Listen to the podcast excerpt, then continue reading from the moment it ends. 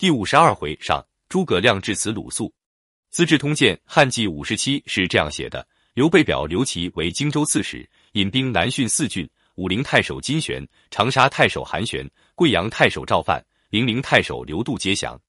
如将营帅雷旭率部取数万口归北。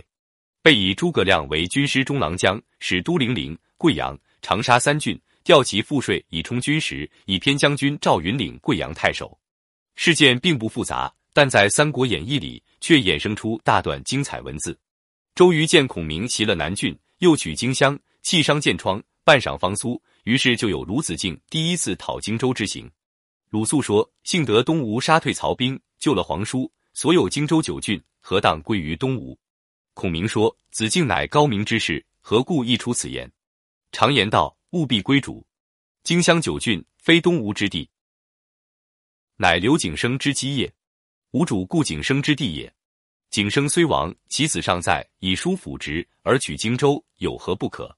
鲁肃一时语塞，不过老实人也不是好欺负的，他要见一见公子。孔明曰：子敬欲见公子乎？便命左右请公子出来。只见两从者从屏风后扶出刘琦，产生如此大变活人的魔术效果，自然属于说书人的编造。这样一次礼节性会见，以为荆州刺史的刘琦竟然躲在屏风后面不出来，成何体统？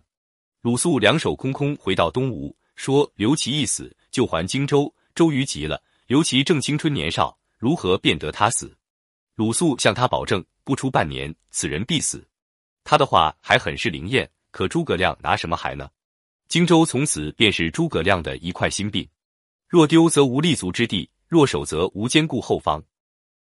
若赖着不还，则东吴不会放手；若彻底放弃，则隆中对便是一纸空话，难以哉！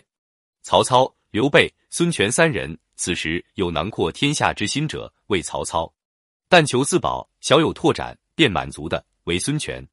曹操是枭雄，孙权为虎子，都是进攻型的性格，是做的大事的领袖。刘备既无曹操的力量，也无东吴的根基，虽然打着光复汉室的旗帜，那不过是个遥远的政治目标。若无良臣勇将，他与刘表、刘璋相比，除去仁义的感召力外，并无太大的差别。所以他得了荆州、南郡、襄阳以后，出于小手工业者的容易满足，准备在此安家立业了。这种心满意足的表现，充分说明了他是一个口头上的胸怀大志者，而实际上是很容易知足求安的人物。有了这块地盘，比之周旋于下邳、小沛，亡命于新野、樊城，日子要好过得多了。当年如果曹操不跟他过不去，他也会先在小沛，后在新野安身立命，并努力安分守己的。与这类口头革命派、心中无大方向的人共事，倘不能挟制住他，推动他往前走，便要谨慎你的进取之心，不要使他认为是对他的威胁。在中国，越是这类无能的皇帝，越是害怕比他能干的大臣，而越是治国有方、功高盖主，那危险性，包括掉脑袋的危险，也越来越大。所以中国自古以来只有一个诸葛亮，原因就在这里。南征武陵、长沙、贵阳、零陵四郡，自然是诸葛亮之策，万一保不住荆襄，至少也有一块立足之地啊，更何况赤壁之战得以占有荆州的很大部分，但若不往外拓展，没有足够空间可供周旋，终究不是长久之计。但是一个领袖人物，先有大心胸，才有大志向，有了大志向，才有大作为。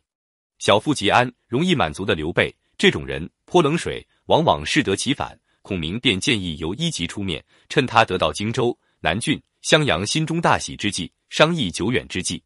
一级原是刘表旧部，因不得意，遂与寄居刘表处的刘备交好，刘表死，遂投刘备。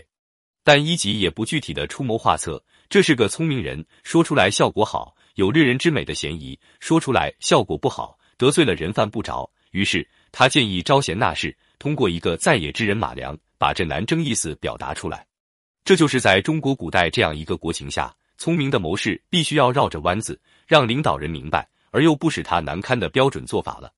否则荆襄四面受敌之地，恐不可久守，这句话出自诸葛亮之口。此刻心中大喜的刘备将会是怎样的反应，那就是未知之数了。